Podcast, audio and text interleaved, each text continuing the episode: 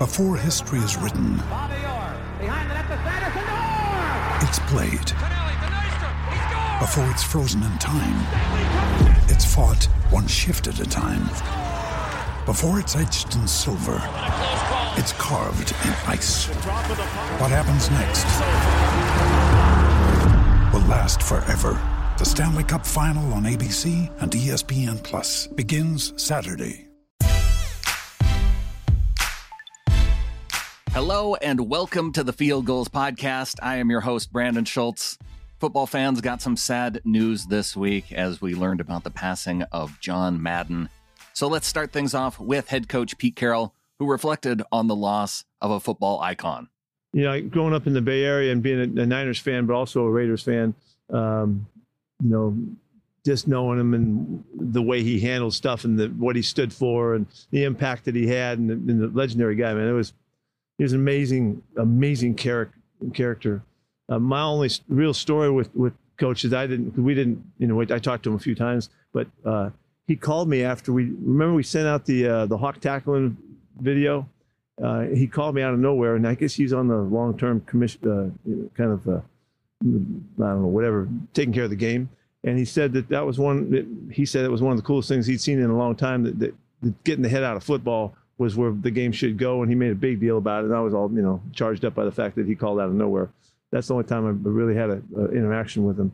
Um, but when, what what how iconic can you be? You know, and in, in this game he was he's everything. So everybody loves him. Everybody loves him. You know, his, his style crossed crossed all lines. You know, and, and I, I think he, he I'm sure that there's a bunch of people that just wanted to watch the game to see what he was going to say and how he was going to bring some kind of energy to it that was that made it more fun. And, and really it was always about fun. You know he's always a, a guy that was making it more fun for everybody. And yeah he had great great outlook and and uh, you know intuition about the game and how it's played and how you should do it and all that kind of stuff. But most of it was he just made it more fun to be part of it. And uh, I would think that he affected a lot of people you know I can't imagine him not Moving on to injury news and news from the COVID list. Let's start off with Pete Carroll. He explained why Kerry Hyder and Alex Collins didn't play last week, despite having been activated from the list prior to the game. Two totally different cases. Um, Kerry just didn't get back. He tried to work out the day before the game and did, just couldn't couldn't feel uh, you know okay about it. You know, couldn't get his, his win the way he wanted to, and just didn't feel right. Uh, Alex, we're, still you know concerned about him getting back from. Uh, from you know the, the abdomen stuff that he's dealing with, and, and uh, he looked good today. And you know this may be the week that we get him back, and we'll have to wait and see. Carroll said he and the team are happy to have Alex Collins, Will Dissly, and DJ Reed all back this week. Will will play for sure. He, he's he's ready to go. I can't say that about Brandon right now. We're still about his shoulder. It's not about the COVID thing. Um, DJ comes back to us today too, which is great uh, to get him out there and and uh, um, we'll, we'll, welcome him back. He he looks he practiced already in the walkthrough and looks like he's ready to to contribute and all that. So um, we're sitting pretty good. So we'll see that the five day thing really changes things. You know, really shifts shifts the opportunity to get guys back. Uh, so we'll see how that you know that helps us. Carroll talked about Dissly's fellow tight end Colby Parkinson.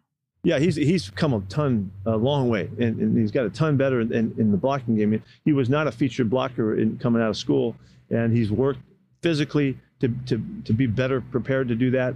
Uh, he's he's a great learner, um, and he's he's becoming a, a, real part of the team. And I'm, you'll see him in time. He's going to catch balls. He's going to make big plays.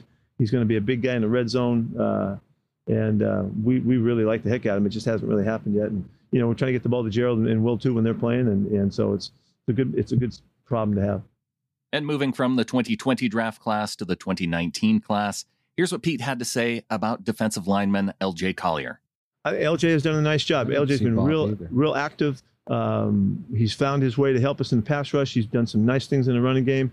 He's really played with really good effort and a good motor, and, and it really showed up uh, as, as part of complementing the, the rest of the fellas. And so I'm really pleased that he's been able to make that uh, that statement, and, and we're you know we're happy to be you know bringing him into the rotations. Let's take a quick break. We will come back and we will preview some of the commentary ahead of the game against the Detroit Lions. Some familiar faces for the Seahawks coming up in this game. Some young rookies to be concerned about as well. We'll hear from the coaches coming up next.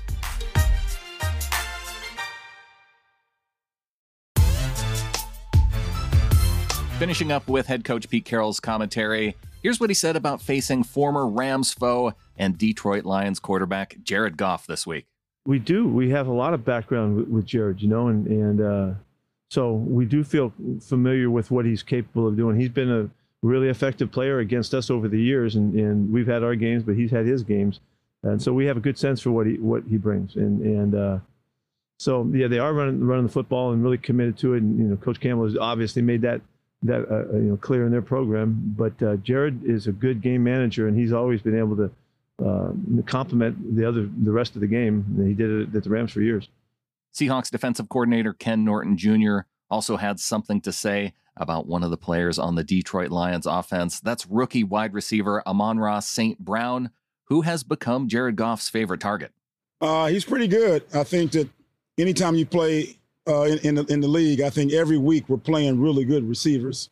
Uh, if you make it to this level, uh, I've always thought that you should be pretty good across the board speed, hands, skill set, uh, really uh, able to run particular routes and run the whole route tree. So um, to see a guy like that and the way he's been able to play, uh, I'm not surprised. We, we expect uh, we expect the very best each and every week. So um, uh, we have a challenge in front of us.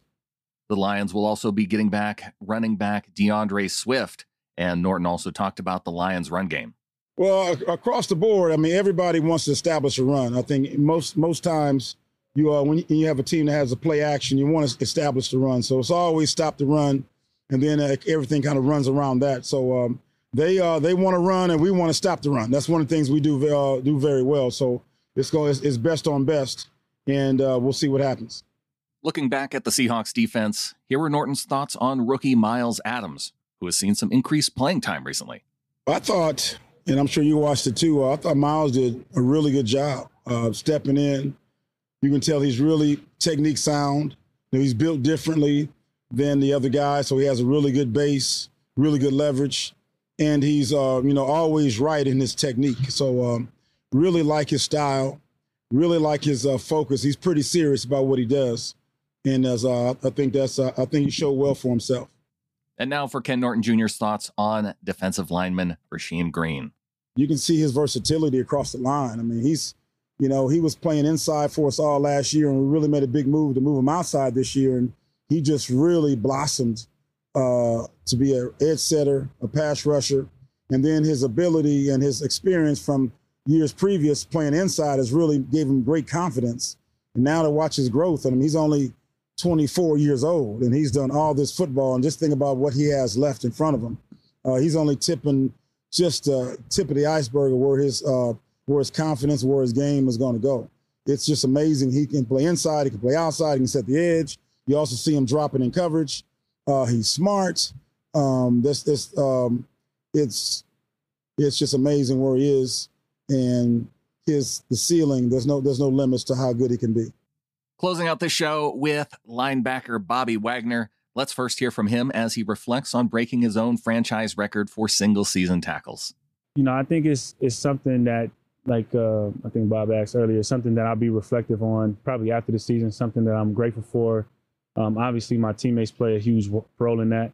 Um, but then it just, to me, just speaks on or confirms the consistency that if you just keep doing um, things the right way and keep taking care of your body, keep taking care of your mind, and and um, you know try to execute and play the play the game at a higher level, um, there's still room to get better. And you know, I think the the biggest uh, person that I watch and see that that impacts me a lot is just LeBron. I watch him play every game, and um, it just seems like he's getting better and better. Like he's not slowing down. He's not, um, you know, he's still the best, you know, in the league to a lot of people, and that's because it's his preparation, um, because how he take care of his body, and uh, it's somebody that I look up to and I admire, and so uh, I try to do that that same thing. Wagner also talked about wrapping up his tenth season in the NFL. Uh, I think this year would probably be the year that I, I would reflect a little bit, um, only because when I first got into the league, I, I really wanted to.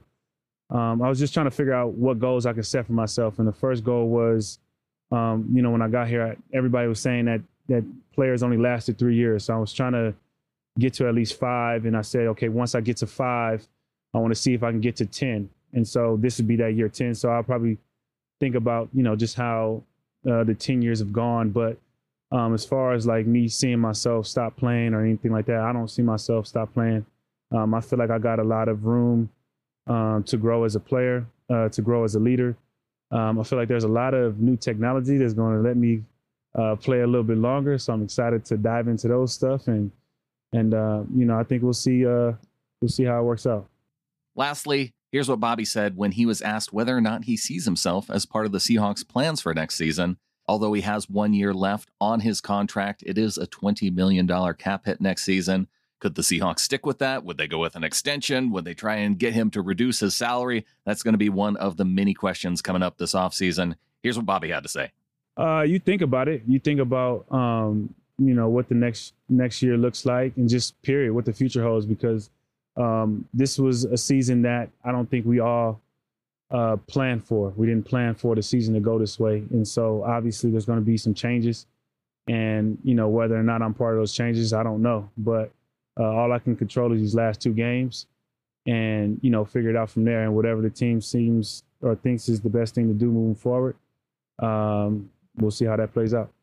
Questions surrounding Bobby Wagner, questions surrounding Russell Wilson, questions surrounding a lot of the offseason roster and maybe even the coaching staff. So that is going to be something to watch up at fieldgulls.com this offseason. We are just a couple weeks away from shifting over to offseason mode, although you know, maybe some of us as fans have already shifted to that place, and we do have content for you up there. Thanks to Wilson Conn for helping to produce this episode. Follow him out on Twitter at Wilson underscore Conn, C O N N. If you're looking for more on defensive lineman Rasheem Green, John Fraley has the article up, The Unheralded Player of the Game, going to the defensive lineman.